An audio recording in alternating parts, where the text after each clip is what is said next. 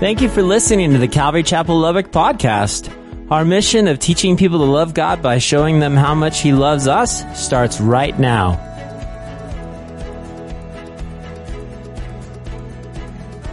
Okay, church, now, remember last week, now it wasn't last week, it was two weeks ago. Santo showed up last week and then forgot that we weren't here, but that's a whole nother story. Um, two weeks ago, we talked about how the book, guys, the book of Revelation, it reveals who? Jesus.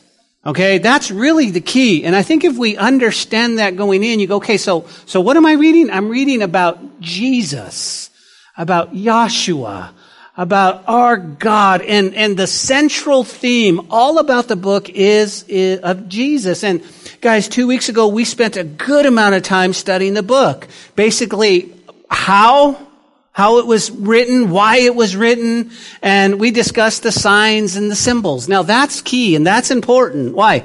Because what I'm going to do is I'm going to give you a brief history lesson. It's very, very important, okay? And you go, why? Because at Calvary, guys, this is a teaching fellowship, and I want you to have a foundation in the Word of God, understanding it, so you know. Okay, here we go. Now, when we studied the book of Acts, guys, we learned some important lessons. You go, what's that? As Paul reached his final destination, Paul wanted to go to Rome.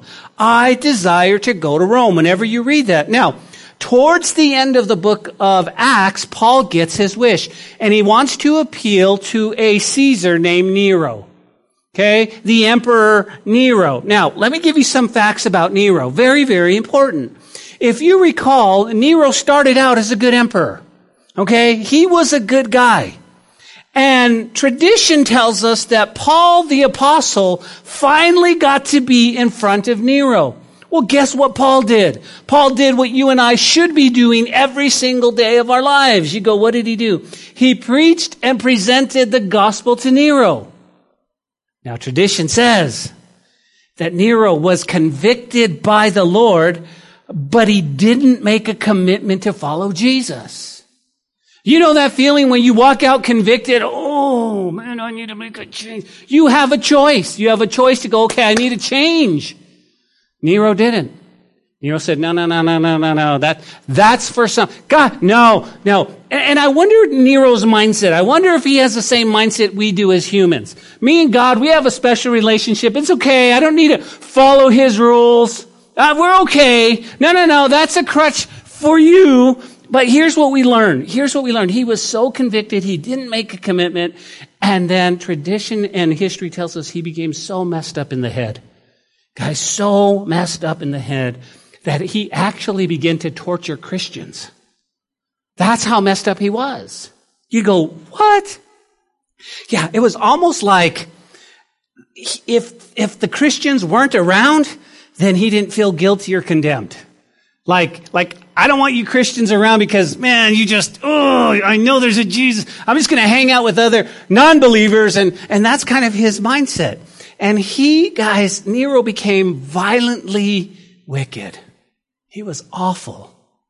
As a matter of fact, if you do a history on Nero, do you realize that if you were a follower of Jesus Christ and you stood up and said, I'm going to follow Jesus Christ, you know what he would do with you?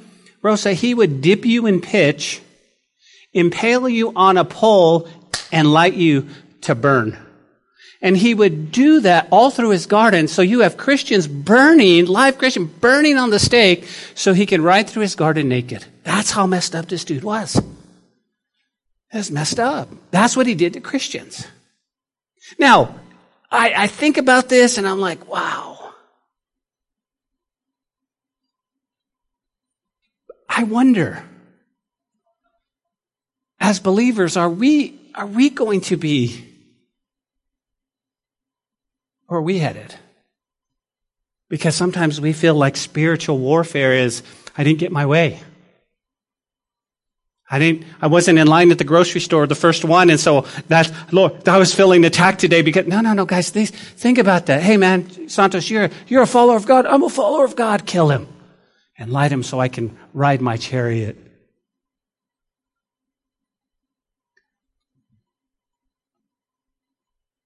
So if we move a little further into history, the emperor who replaced Nero was a fellow by the name of Tiberius Domitian. Tiberius Domitian. Now, this fellow, this guy was just as messed up. He gradually applied him to himself all the attributes of God. Okay? He stood up and said, Ah, oh, these are the attributes of God. And he established a form of religion that was actually anti-Christian. Sound like anybody we know? Okay? There's a fellow that's going to come on the scene here in the next few weeks, probably in 2021, that's going to be the Antichrist.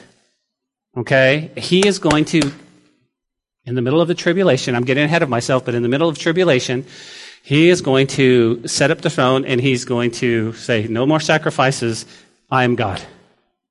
And, and the Jews are going to, anyway, well, but, but here's the point. This is what he did.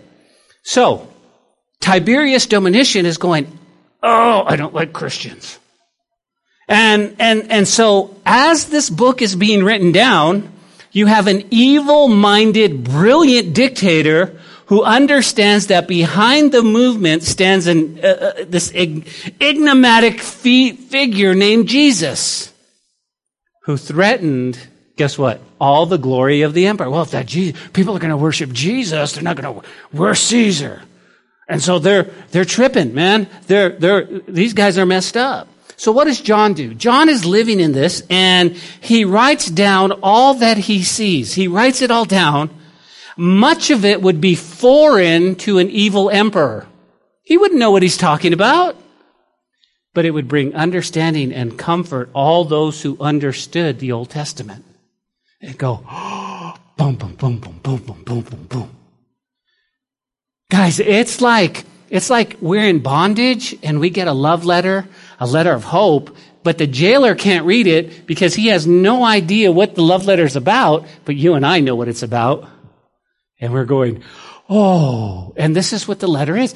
This is why I find it so interesting that people go, no, don't read the book of Revelation. It'll drive you crazy. Only, only certain people could understand the book of Revelation. Oh no, I stay away. I'm scared. No, no, no, no, no, no, no, no. This is, this is, this is a love letter. We actually talked about this, guys. It's the, it's the blessing promise. Guys, you remember verse three? Verse three says this, blessed is he, guys, who reads and those who hear the words of this prophecy and keep those things which are written in it, for the time is near. No other book makes a statement like that. Now, we are blessed, guys, when we read any part of the Bible. But this is the only book in the Bible with a built in promise. That's what I love. Now listen, listen. The more you read this book, the more you study this book, the more you understand this book. Let me say that again. The more you read, the more God speaks to you. I have been pastoring this church for 17 years. I've been, I was an assistant pastor before that, got saved at 17, and just last night, God revealed something to me in His Word that I had never seen. I was like, I went to Neth, I said, yeah, I read something interesting, and, and I was just saying, she's like, what? Guys, the, the point is, is that God continues to illuminate His Word if we're, if we have a mind and a heart to understand it. And I love that it says that blessed are those who read it. Can I get an amen?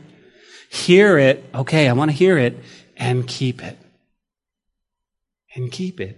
Because isn't really obedience key? Obedience is key, is it not? When little Joey comes up and he's two years old and you say, no, Joey, don't touch the stove. Okay, that, those are the instructions. Now, if Joey touches the stove, he's being disobedient and there's consequences, but obedience is really key because you know, don't touch the stove. It's hot. It's hot. So when we read and we hear and we keep it, look, jot this down just for future reference, guys. I think this is a great psalm. Psalm 19, verse 7 says this The law of the Lord is perfect. Why? Converting the soul. The testimony of the Lord is sure, making the wise simple. The statutes of the Lord are right, rejoicing the heart, and the commandment of the Lord is pure, enlightening the eyes. This is the word of God. This is Psalm 19 verse 7. Guys, we're going to read it. Oh, enlighten me. We're going to allow the word of God to read us. Okay? Because although the, the churches, the seven churches in Asia Minor, they're real churches, they're literal churches. I find my walk inside that church. I find that there are times when I'm lukewarm. Oh, I'm not hot for God. I'm not cold. Oh, I feel like I'm the church of Laodicea. Sometimes I feel like I'm the church of Ephesus. I'm doing everything that I'm supposed to do, but I've lost, I left my first love. I don't, where, where are you, Jesus? We're, we're all part of that. Uh, and, and it's going to be, it's going to be amazing. But blessings come in reading and hearing and keeping. Now, let me give you a side note, okay? For those of you that take notes, I love that you take notes. Why do I love that you take notes? Here's why. Because when you're going to be raptured, somebody's going to be looking at your notes. Somebody may be close to you going, oh. Now, let me give you this. I want to give you seven Beatitudes. You guys remember the Beatitudes in Matthew? I'm going to give you seven found in this book. Okay? I'm going to talk about them in a couple of weeks, but let me just give them to you. Write these down. Okay? It's in Revelation. Revelation 1 3. Jot that down. Revelation 14:13, Revelation 16:15, Revelation 19:9, Revelation 20 verse 6, Revelation 22 verse 7, and then Revelation 22:14. These are seven Beatitudes. Now, if you're really highly motivated, you'll go home and probably look them up tonight. That'd be cruel. That'd be cool. But we'll talk about them later. So what do you want to do tonight, Ben? Well, tonight I want to chat with you about, about the central theme of this book, right? Who, who is Jesus? Who is Jesus? Okay? This is the fact, the first of the divine outline, because he's talking about the things past or the things which you have seen. So what it is, it's the unveiling of Jesus. And so I've entitled this message, God in the flesh revealed. God in the flesh revealed. Okay? Very, very, very important. Heard a testimony from a Muslim man who said, basically, this is what he told the Lord. He said, Lord, I'm going to, he, has got the Quran and he's got the Bible and, and basically John 3.16 just stood out to him and it wasn't, and I mean, and, and basically it was Jesus who just revealed who he was to him. And the interviewer asked him, so, what's the difference? He said, he said, when you realize that Jesus is God and that He died on the cross for you, everything else doesn't matter. Everything else is not truth. If Jesus is truth, then nothing else matters, does it? Our religion, Eva, doesn't matter. Our heritage, where we were born, where we came from, how we were brought up. When we believe that Jesus, He is the truth, that's all that matters. And so that's what I want to do. I want to, I want to show you who Jesus is. Okay? Now, as I stated last week, guys, some of us, some of you watching, man, we desperately need this book. Okay? Some of us are just curious. Oh, Revelation, this is cool. No, no, no. We need this book. Why? Because we need a revelation of Jesus in our heart. And if we can be completely honest in church, there are, are, there are a lot watching online, there are a lot listening via podcast, there are a lot of folks that are far away from God right now. And they're wanting to make that connection and they they have that hunger in your heart. You know it's there. It's like, you know how I know you're hungry? You know how I know you're hungry? Because it's cold outside. And it's far better to be in your comfy robe with a cup of coffee and the fire going and watching the Christmas tree and, but you're here you're here on a Wednesday night, and I love it, and I love it. Now, those of you watching online, that doesn't mean I'm not saying anything. You're watching, so that's good. That's good. So don't be like, well, I'm at home. No, no, no, you're watching. You're watching. You're watching. Um, but I think there's a lot of people, guys, in our world, you can agree with me, there's a lot of people in our world that need to know Jesus better. Walk closer with Him. And maybe you're here and it's been a hard week. I know it's been a hard week for me. You go, Ben, it's only Wednesday. I know. I know. And I need to see this. Guys, think about this. I, I, just, I put on Facebook yesterday to pray for your pastor. And I didn't mean like pray for me. I just meant pray for your pastor. Wherever you go to church, pray for your pastor. But everybody's like, pray, pray, praying for your pastor. And I loved it. I loved it. But let me let you on a little secret. You know that it seems like the very thing that you're preaching on and teaching on is the very thing the enemy attacks you on. So why I pick loneliness and depression and stress and all that is beyond me. Because those are the things that the Lord is coming with. I mean, the enemy's coming with. And I thought, wow. So let's make it great. Let's teach Revelation on Wednesday nights. but that's where the encouragement comes in, guys. So I can keep my eyes on the Lord. Now, remember, as we study this book, guys, we will know Jesus. You will know him. And your job from here on out is to make him known. You have a beautiful opportunity with COVID. You have a beautiful to speak truth into people's lives. You do. It is probably the number one topic people talk about right now. No matter where you go, we're talking about it. We're talking about being sick, and I get it. But what an opportunity for us to go, hey, let me tell you. Let me tell you. Why?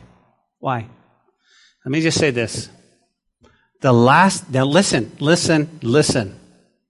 The last thing that Satan wants to see happen in your life is to see you know Jesus even more. That's the last thing he wants. You know what he wants? You know what the enemy wants? Santos, he wants to keep us in prison. He wants to keep us in bondage. He wants to keep you knocked down, down and out, depressed. He, he doesn't want us victorious. He doesn't want you to know the power you have in Christ. He doesn't want you to know that you are victorious. Listen, he doesn't want you to have peace, the peace that comes from the, the cross. Why? Because the cross is what saves me. I put my faith and trust in that and I can rest because it's not a works oriented gospel. It's not watch me do this, watch me do that. Listen, Rosa, I'm going to go to heaven because I'm the pastor and I've worked for God. That has nothing to do with it. I can rest because Jesus died on the cross for me and I put my faith and trust in him. I do that. Have you guys done that? Have you really rested in him? Are you really resting? Or is there something in your spirit that you're like, oh, oh. Okay. So if you're taking notes tonight, guys, here's what we're going to discover. First of all, number one, who is Jesus? I want to know Jesus. We got two Rosas in here, right, Rosa? We want to know Jesus. Amen. Number two, who we were. I want you to know who we were. And then I want you to know who we are in Him. Big difference. Okay? Thessalonians says this. Thessalonians says, that basically what's going to happen is that we're going to hear the trumpet of God, right? The voice of the archangel. And it says, the dead in Christ will rise first, and we who are alive and remain shall be caught up together to meet the Lord in the air. I'm excited about that. So all your loved ones, guys, who die in Christ, they're in heaven. They're going to, they're going to rise first. They're going to be part of the rapture. And then we're going to meet them, boom, right there. More to come on that in the next coming weeks. So, now, to truly understand who God is, we need to see what is said about him. Okay? So, put on your thinking caps for a second. If we were to look at the Gospels, if we were to look at Matthew, Mark, Luke, and John, what would we discover? Ben, we would discover that apart from him turning over a few tables, okay, they really portray my Jesus as meek and mild. Okay? There's only that one time that Jesus went a little bananas and he was throwing over tables and getting mad at everybody. But more than, more, mostly he was just meek and mild. And he would say, Oh, come. And he'd gather the disciples and he'd sing kumbaya. And they would just have a great time. That's, that's really, I mean, that's, that's some of the, the way people paint my Jesus. But, but, but I want you to think about this, right?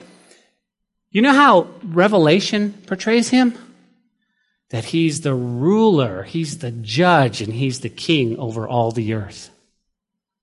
That's what he is. But, but listen, okay, let me, let me, let me backtrack a little bit, okay? Because Colossians, the apostle Paul says, I, I want to tell you who Jesus is. I want, I want to tell you. I want you to know him. Okay? Now, in Revelation, we're going to go, oh, like, pfft, mind blown on who he is because he's like he's judge. Like he's king. Like he's not coming in a like like in a few weeks we're going to celebrate. Oh, look, Jesus' birthday. Oh, here's a present. Here's a present. Put up a tree. It's more than that. He's coming in as King of Kings, Lord of Lord, ruler, and he's going to execute judgment on an unbelieving world. You don't want to be here. You don't want to be here. What does Paul write? Colossians chapter 1, picking it up in verse 15. Paul writes, He, speaking of Jesus, is the image of the invisible God. Did you guys catch that? That is something to highlight. Why is that important? Because if you want to know who God is, study Jesus.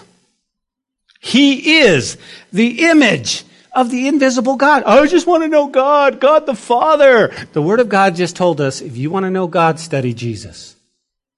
Study Jesus. Look at Jesus. Follow Jesus. Why? Because He's the firstborn over all creation. Check this out. For by Him, all things, everybody say all things, were created that are in heaven and that are on earth, visible and invisible, whether thrones or dominions, principalities or powers. All things were created through him and for him, and he is before all things. In him, all things consist. What does that say? What did he say? Jesus was there in creation. He created everything. All things consist in him. That's Jesus. He's God. Unbelievable. Unbelievable. Think about it. Think about it for a second. Let your heart explode with love. Why? Because here is a God who created man. Man sinned, willfully disobeyed God. You know what God did? He said, listen, I'm going to send my son,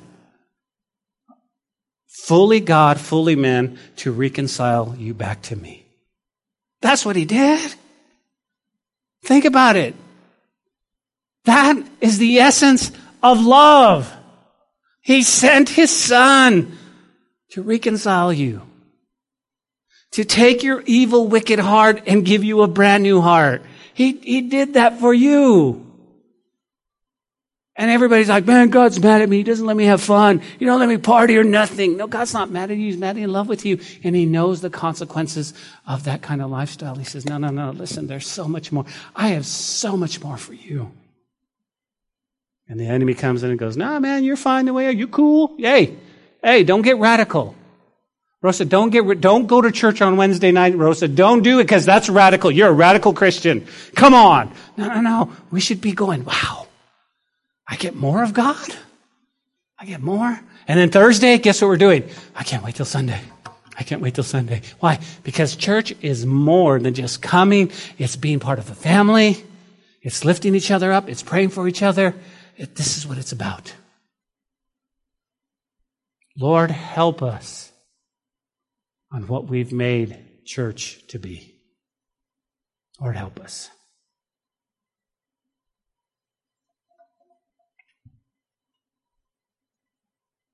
It goes on and he says, He is the head of the body, the church, who is the beginning of the firstborn from the dead, that in all things he may have preeminence, for it pleased the Father that in him all the fullness should dwell. That is Colossians. That's who Jesus is. I mean, study that. Now, let's go back, guys.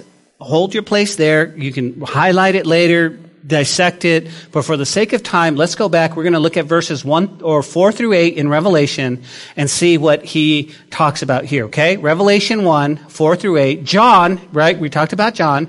To the seven churches which are in Asia. Grace to you and peace from him who is and who was and who is to come. From the seven spirits who are before the throne and from Jesus Christ, the faithful witness, the firstborn from the dead, the ruler over the kings of the earth. Highlight that.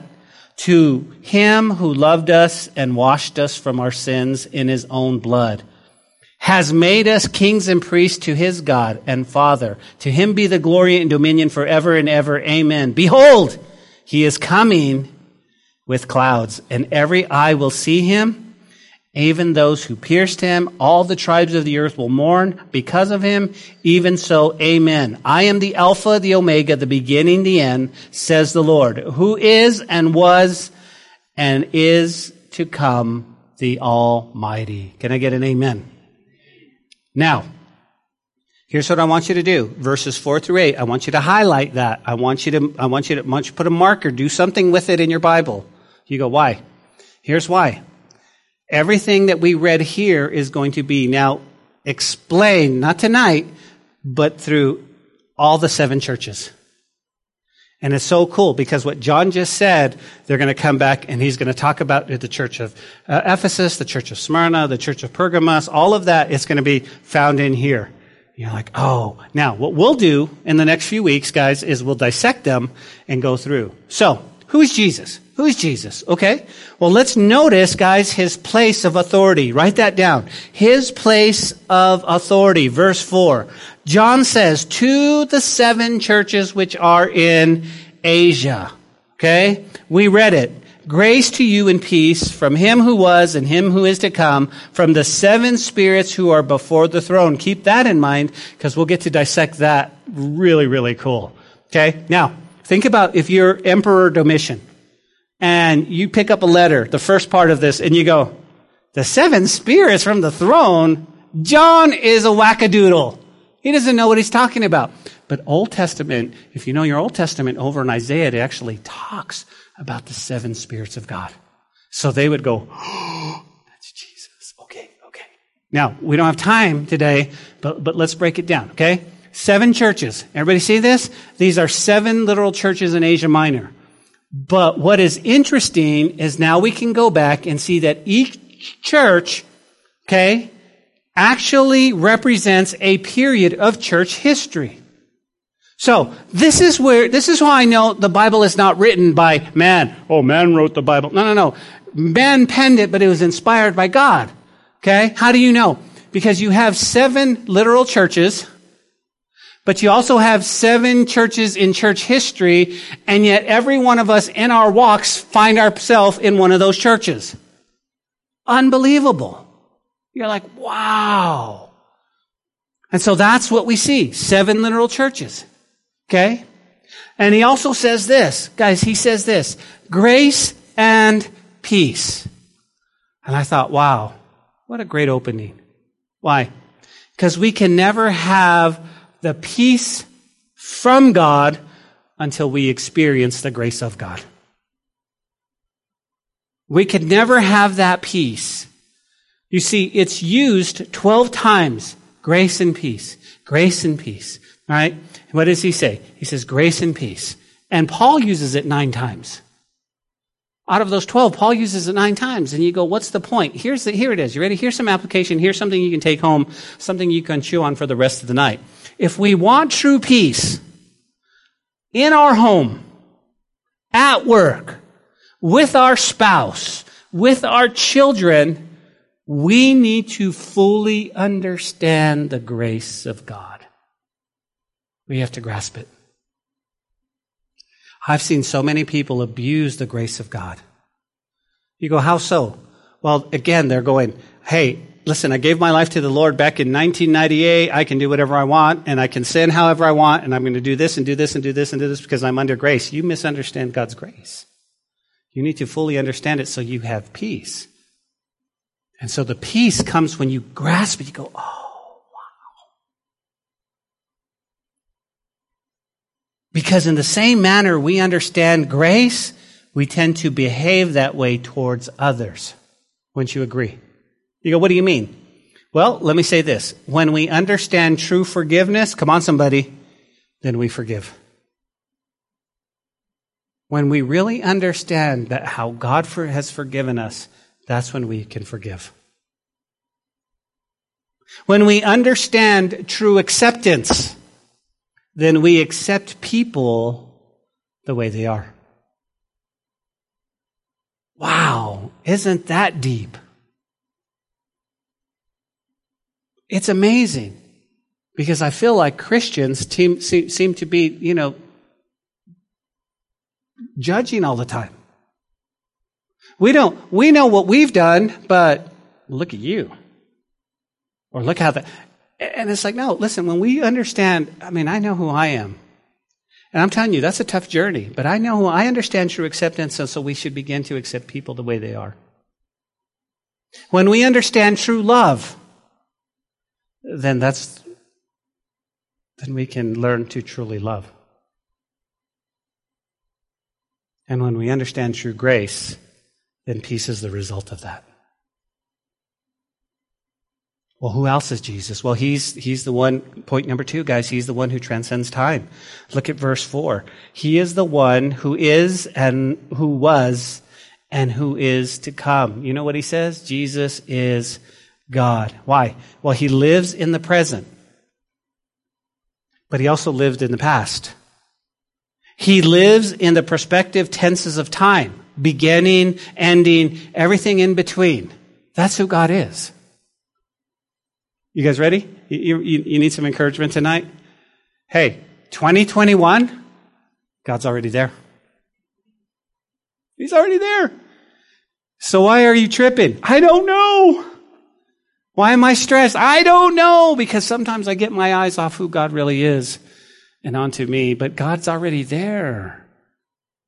Oh, here's another news flash. You know your past? God was there. And he saw everything I did Mm-hmm. And he forgave me anyway? Mm-hmm. There's no one who knows you better, and he forgives you anyway. Wow. I'm preaching to somebody. I'm telling you right now. He says, to the seven spirits who are before his throne. Now, most believe this is a reference to the Holy Spirit, but we're going to see later on how it ties in so beautifully with what they would be studying in the book of Isaiah. It also says he is the faithful witness. Do you guys see that? He is the faithful witness. That word witness is martyrs, guys. The original meaning is one who is willing to die for what he believes. I'm a martyr. A witness. Martyrs. Jesus, guys, was willing to die for us. Do you understand that? This is Jesus. The Father wasn't twisting his arm.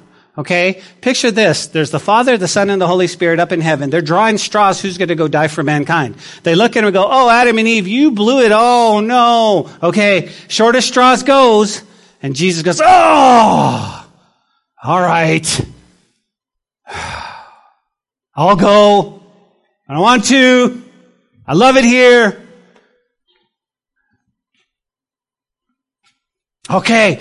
He was willing, guys. He was willing.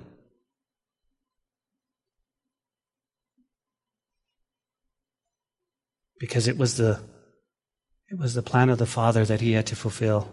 He was a faithful witness of the Father. That's what he was. He is the faithful witness. What he says is true, and you can count on that. He utters absolute basic reality.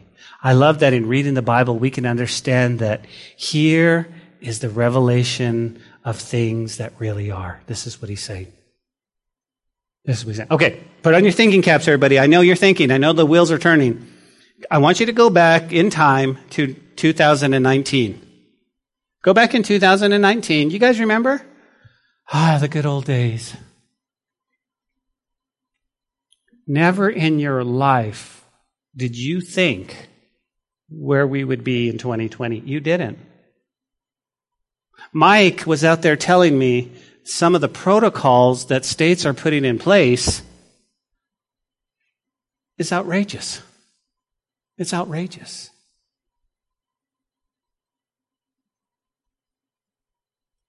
And yet, the Lord had already told us. He told us, guys. He told us in Matthew 24. He said, This is going to happen. Oh, you know, there, there's, there's, there's, you know, races are fighting each other, blacks and this and that and the other, and Hispanics and, and all this and the stuff. And I mean, but Jesus told us nation will rise against nation. They're going to fight and there's, and there's going to be all this. And he says there's going to be lawlessness. And then we have all this lawlessness and everybody goes, oh, the point is, is that what Jesus said is true. Now, when he says about salvation, you have to, you have to take him to the back. Yeah, okay, Lord put my faith and trust in you. See, Jesus would never lie to you. He loves us that much. He loves us that. He's the faithful witness. And I, am thinking about this, guys, in a confusing world in which we live, we're bombarded by conflicting philosophies, are we not? Many ideas are, wide, are, are, are, are widely different. Many of the value systems are wholly antagonistic to others. And then we have to often go, what is right? I don't even know what's, isn't that the truth? I mean, we are bombarded with all kinds of media information over and over and over and over and over and over and over and over. And we just get tired of it. I was talking to um, Adam. I was talking to Adam, and Adam said he's reading a book about the art of war. I don't know if you guys understand. And he said, he, he goes, Pastor, you know what I find interesting in the art of war? Before a country attacks another country in warfare, what they do is they send over so much information that it's overwhelming. They, they, it's propaganda. They just keep hit uh, over and over and over, and it wears the country down until they're ready to attack. I looked at him. I thought, well, that's what that's what's going on. That's what's going on. Over and over. And, and, and come December 2nd, guys, we're, we're tired. We're just like, no more. No more. What about the election? I don't want to talk about the election anymore. I don't know. What about this? What about that? What about this? And we're just like, and nobody says a thing that there was a 4.4 magnitude earthquake in Syria, which we had talked about a few weeks ago. Because the Lord told us that we were going to have a what? Earthquakes.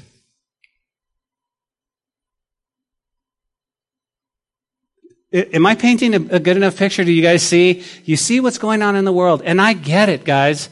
I get it. We've all lived long enough where we're like, you, this is real. This, this is going to go down.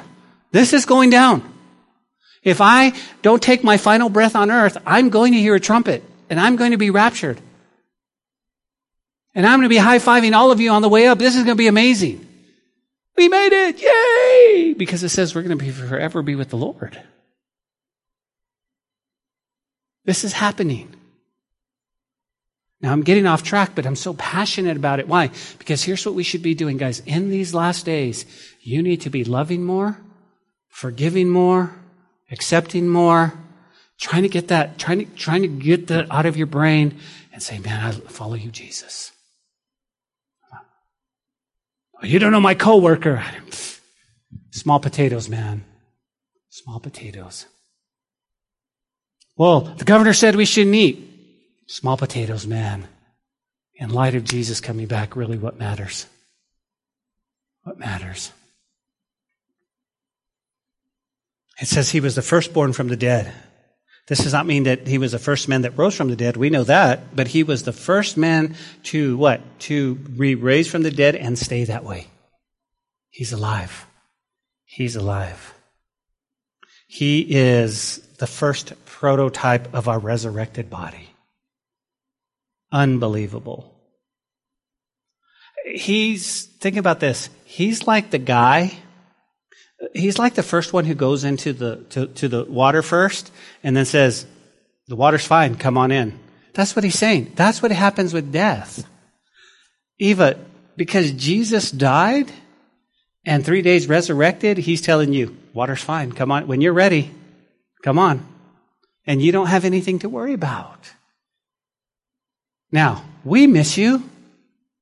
We're the ones who are hurting. Oh, we miss our loved ones. We do. But for the believer, it's you graduated, man. It's you know what I said? They went home. I'm ready to go home. I'm ready to go home. Hey, I've had enough fun in this planet. I'm ready to go home. But I want you to think about this for a second. Think about those who don't know my Jesus. Think about those who are who are who just don't know my Jesus and and where's their hope?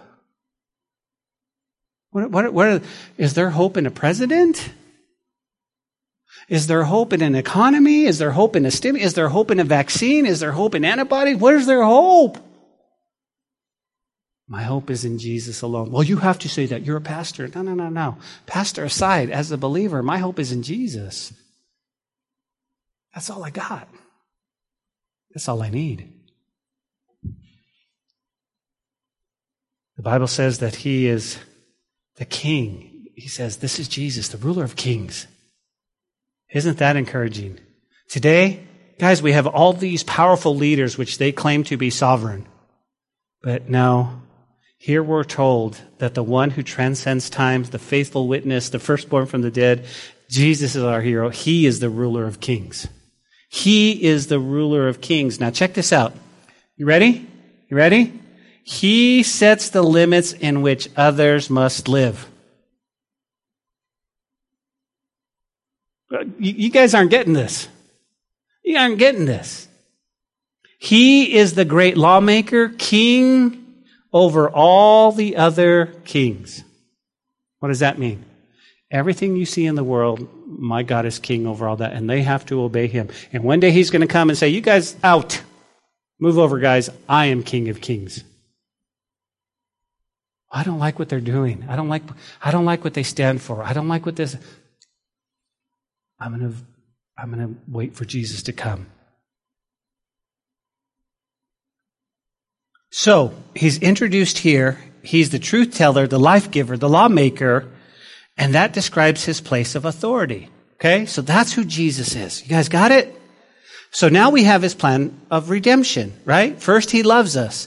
Note that in the present tense, and this is not a past tense, it is true that he loved us, right? He loved the whole world, for God so loved the world, guys, that he gave his only begotten son. But Jesus loves us now.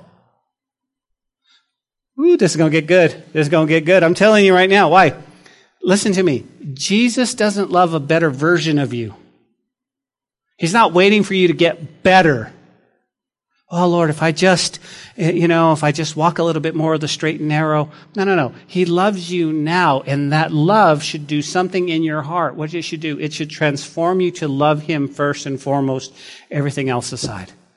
And when you love Him first and foremost, guys, you obey His word. That's, that's what it should do. That's what true love does. it does so, oh God. He's not looking and going, man, you just, listen, Rosa, you need to clean yourself up a little bit more and then I'll love you. You need, you need to, you know, be a little bit nicer or he's not any of that stuff. He's going, I love you now, just the way you are. And you know what we say half the time? I'm a mess. He goes, I know. I'm a mess. I'm a mess. Wow. Jesus knows us perfectly and yet he keeps loving us. Here's a challenge for you tonight, guys. Rest well tonight, just knowing that Jesus loves you. Think about it like, let me illustrate it this way, okay? You can tell the depth of a well by how much rope you have to lower to reach the bottom. Okay? You can tell the depth by how much, okay? And you go, well, what does that mean? When I see how much rope God had to lower when I see the length he had to go in order to save me. I don't see how great I am. Instead, I see how lost I was. How great he is, is really what I see. And I thank God that he keeps loving me. And here's what I love. Ready? His love never fluctuates. Okay? His love never fluctuates. It's not Thursday mornings, ah, not really, I'm not really in, down with you or, or anything else. I like what Jeremiah says. Jeremiah 33, 31 3 says this The Lord has appeared to me of old, saying, Yes, I have loved you with an everlasting love. Therefore, with loving kindness, I have drawn you.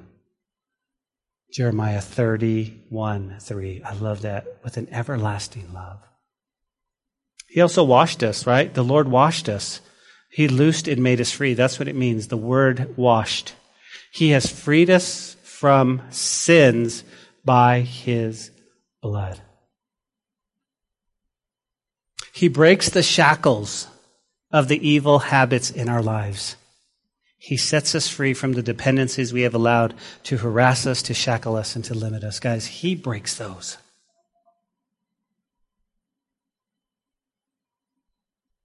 Some I am sure, have struggled with drug dependency or alcohol dependency.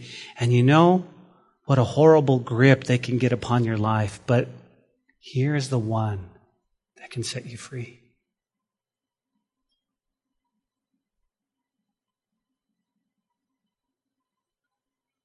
We are, we, we are all sinfully dependent people. And we have been shackled by the evil one. Selfish attitudes, hot tempers, lustful passions, angry, self centered talk. But Jesus, his plan for us is one of complete redemption. One of complete redemption. It goes on in Revelation 1 6. I wish, man, I wish I could develop this more, but we're running out of time. Verse 6 says, He has made us kings and priests to His God and Father. To Him be the glory and dominion forever and ever. Amen. Here's the purpose for us, guys, that He has made us a kingdom of priests to serve the Lord God. You know what a priest's work was, guys? A priest was to heal uh, the sense of alienation which people felt with God. That's how they felt sinners feel estranged from God. He's sending you guys out to be kings and priests, to bring people in. To bring people in. That's the work of believers today, guys. We are to help people in their agony, in their injury, in their darkness, and even in their lostness. Realize that God is longing to draw himself to heal their alienation. That's what God does. Verse 7 says, Behold, I'm coming with clouds, and every eye will see him, and even those who pierced him, and all the tribes of the earth will mourn because of him. Even so. Now, here's what I want you to write down, guys, so people know. Verse 7 is a reference to his second coming. Okay? It's not the rapture. He says he's coming in the clouds, and every eye will see him. In the rapture, not every eye is going to see him. Because one minute we'll be here, boom, we're gone. And people are going to keep doing life like they did. But here he's talking about guys, okay? So let me let me give you this illustration. You know what you know what John just did right there? He changed the channel.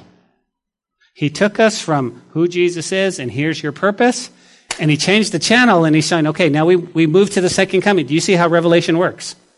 Okay? Now, Domitian would have went, Huh? He's coming in the cloud. Who's coming in the clouds? I mean, John, you have, you have walked one too many miles in the island of Patmos, man.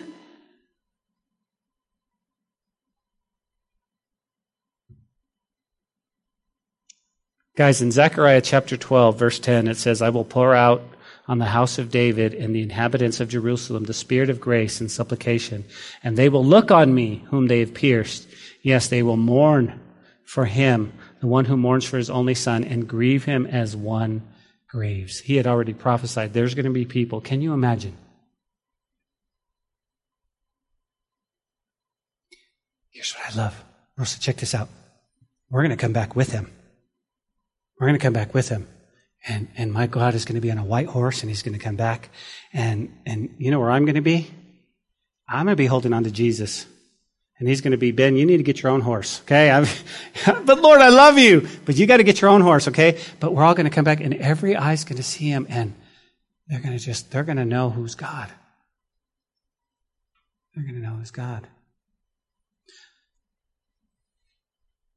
I called my friend up yesterday and he pastors a church in Albuquerque. I'm on his board. And um, the governor of New Mexico has really crippled that state right now can't can't have services, so forth. And um, we prayed for her. We prayed that for salvation. Because really, in the light of all of this going on, guys, eternity in hell is not worth everything that's going down. You understand? We have to have a heart for people to go like, listen, listen, I know this person is evil. I know he's, and, and, and our flesh says, let him go. Let, you know what? They deserve everything they get. But really think about eternity, guys. This is not like, hey, I'm going to spend, well, I was, I did bad. And, and when the COVID crisis hit, I, I was yucky. I'm sorry. Okay. My penance is 50 years apart from it. That's not what he's talking about. He's talking about eternity. And every human being, oh man, oh man, oh man. Do you, do you guys remember do you remember what Jesus said with, with Judas? Do you remember what he said when he walked out? He said, Man, it had, it had been better if he had never been born. And I think, man, you know what? For people to spend eternity away from God, a God who loves them, a God who died for them, a God who has an amazing plan for them, it would have been better, not in a mean way, but it had been better that they had never been born.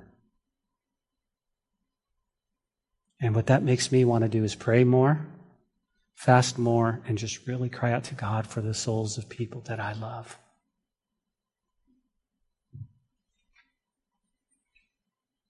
Okay, so that's who Jesus is. Oh, let's finish at verse 8. He says, I'm the Alpha, the Omega, the beginning and the end, says the Lord, who is, who was, and who is to come, the Almighty.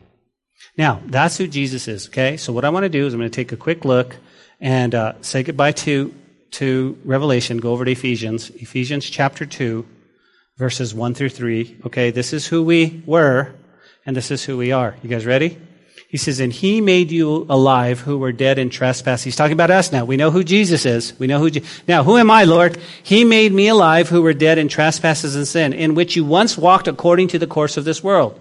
According to the prince of the power of the air, the spirit who now works in the sons of disobedience, among whom also we all once condemned ourselves in the lust of the flesh, fulfilling the desires of the flesh and of the mind, and were by nature children of wrath just as others. Wow. What a contrast to who Jesus was. Did you see what he just said about me? You know what I say about that, Santos? Amen.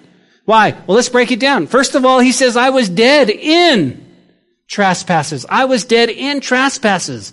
You know, what does that mean? That means transgression. That means fault. That means offense. That means sin. I was dead in trespasses and sin. That's who I was. That's who I was. He says, you were worldly. I go, amen. Did you know that we follow Satan even without knowing it? Or worldly. He says, and you're fleshly. He says, we fulfilled the lust of the flesh. Galatians chapter 5, 19 and 20 says this. Now the works of the flesh are evident, which are what? Adultery, fornication, unclean, guilty. I should just say guilty. Guilty, adultery, guilty, sorcery, hatred, contentions, jealousies, outbursts of wrath. That's not me. Selfish ambitions, dissensions, heresies, envies, envy, murders. I've never murdered anyone. Well, Jesus said, if you, if you, uh, are you angry with your brother, it's the same as, oh, murdered, a murderer. Okay. Drunkenness, rivalries, and the like, which I tell you beforehand, just as I told you in time past that those who practice such things will not inherit the kingdom of God. We fulfilled the desires of the flesh. We fulfilled the desires of the mind, deep thought, poorly in faculty, by implication, it's exercise, imagination, mind, and understanding. And he also tells us, guess what? Oh, by the way, you were children of wrath.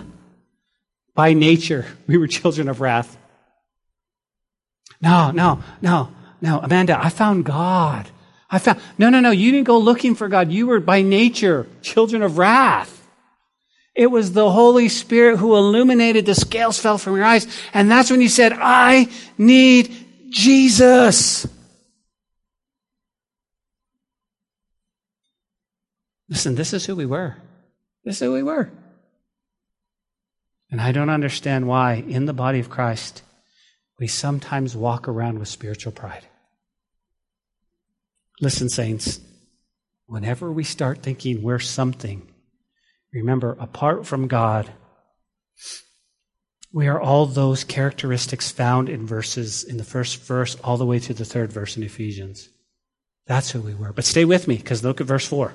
He says, But God, who is rich in mercy because of his great love with which he loved us, even when, everybody say, even when, we were dead in trespasses, he made us alive together with Christ. By grace you have been saved. And raised up together and made us sit at the heavenly places in Christ Jesus, that in the ages to come he might show his exceeding riches of his grace and his kindness towards us in Christ Jesus. Let me stop right there and say, do you believe that? Do you believe that? Isn't that amazing? Did you notice that phrase, in Christ? What does that mean? Well, three points in our study. This is who you are in Christ. This is who you are. Okay? You ready? God sees us, He sees me and you right now in Christ. You with me? He sees us, jot this down, a new creation. A new creation. 2 Corinthians 5:17 says, "Therefore, if anyone is in Christ, he is a new creation. Old things have passed away; behold, all things have come new." So you're a new creation. Give me an amen. Number two, you're totally accepted. What do you mean? Romans 15:7. Therefore, receive one another just as Christ has received us to the glory of God. You are totally accepted. Can I get an amen? You are completely loved. That's what we need. We need to be loved. John 15, 9 says, As the Father loved me, I also love you. Abide in my love. You are 100% forgiven. Can I get a good amen? Colossians 2:13 says he has delivered us from the power of darkness conveyed us unto the kingdom of the son of his love in whom we have redemption through his blood the forgiveness of sins and of course Ephesians 1 7 says in him we have redemption through the blood uh, his blood forgiveness of sins according to the riches of his grace. So guess what? We are 100% not 99 100% forgiven. Number 5 you are absolutely righteous. 2 Corinthians 5:21 says for he have made him no sin to be sin for us that we might become the righteousness of God. That's a good place for an amen. That's like wow, Lord. Thank you. Number 6, you are holy in his sight. Holy in his sight. Ephesians 1 4 says, just as he chose us in him before the foundation of the world, that we should be holy and without blame before him in love. Number seven, we are reconciled back to God. Romans 5, 10, 11 says, For if, for when we were enemies, we were reconciled to God through the death of his son. Much more, having been reconciled, we shall be saved by his life. And not only that, but we also rejoice in God through our Lord Jesus Christ, through whom we have now received reconciliation. So we are redeemed to God.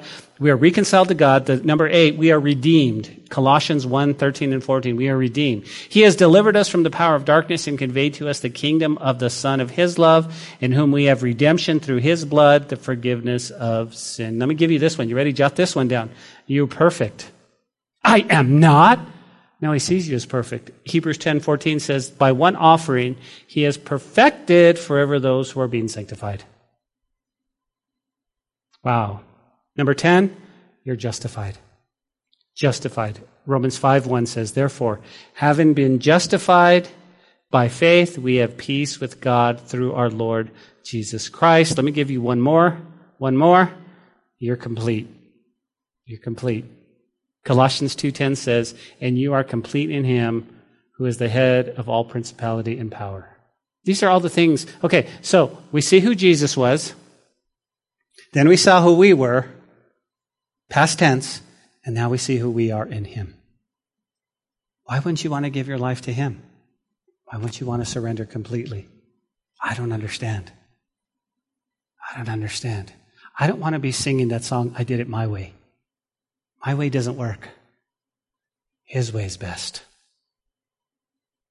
Will you pray with me? And here's what we're going to do, guys. We're going to pray, and um, there's just a few of us in here, so we're just going to spend some time. There. They'll sing, and just just um, get ready, prepare your hearts for communion. Just coming up, grab one, pray, and um, and you'll be dismissed. Father, we thank you for your word tonight, Lord. We thank you for who we are, Lord. I'm so excited and how you move and you do everything and you've blessed us and it's just it's just amazing. But Lord, I could preach all day long and I thank you for the saints that have received your word. But my heart is for those that are not saved, for people who are searching and seeking that your Holy Spirit would touch them. Guys, as we prepare our hearts for communion, I pray. So if you're watching online and you just happen to be clicking or going by, or you you specifically um, are watching and you're not in a right relationship with God, I pray that today you would be. That you would surrender your life today. Or maybe you're here in this room and you're not in a right relationship with God. I would, I would just say today's the day to surrender to Him. You go, Ben, what do I have to do? What do I have to do? I mean, seriously. Um, wow, this is, this is confusing, but I know that I'm not right. Listen, all you have to do is just surrender. Say, Lord, today I'm yours. I believe in you. Come into my heart and, and, and, and be my God. I surrender. I repent. I'm going to follow you. And if you haven't done that, I would be honored to pray with you and to pray for you. So while we're singing, let's get our hearts ready, guys, for communion. Just come on up. And um, Eva, because of your foot, I'll take one to you. And uh, now all the whole world knows that you have a broken foot. No, it's not broken. It just. Father, thank you for today. Thank you for your love. We love you. It's in the name of Jesus we pray. Amen.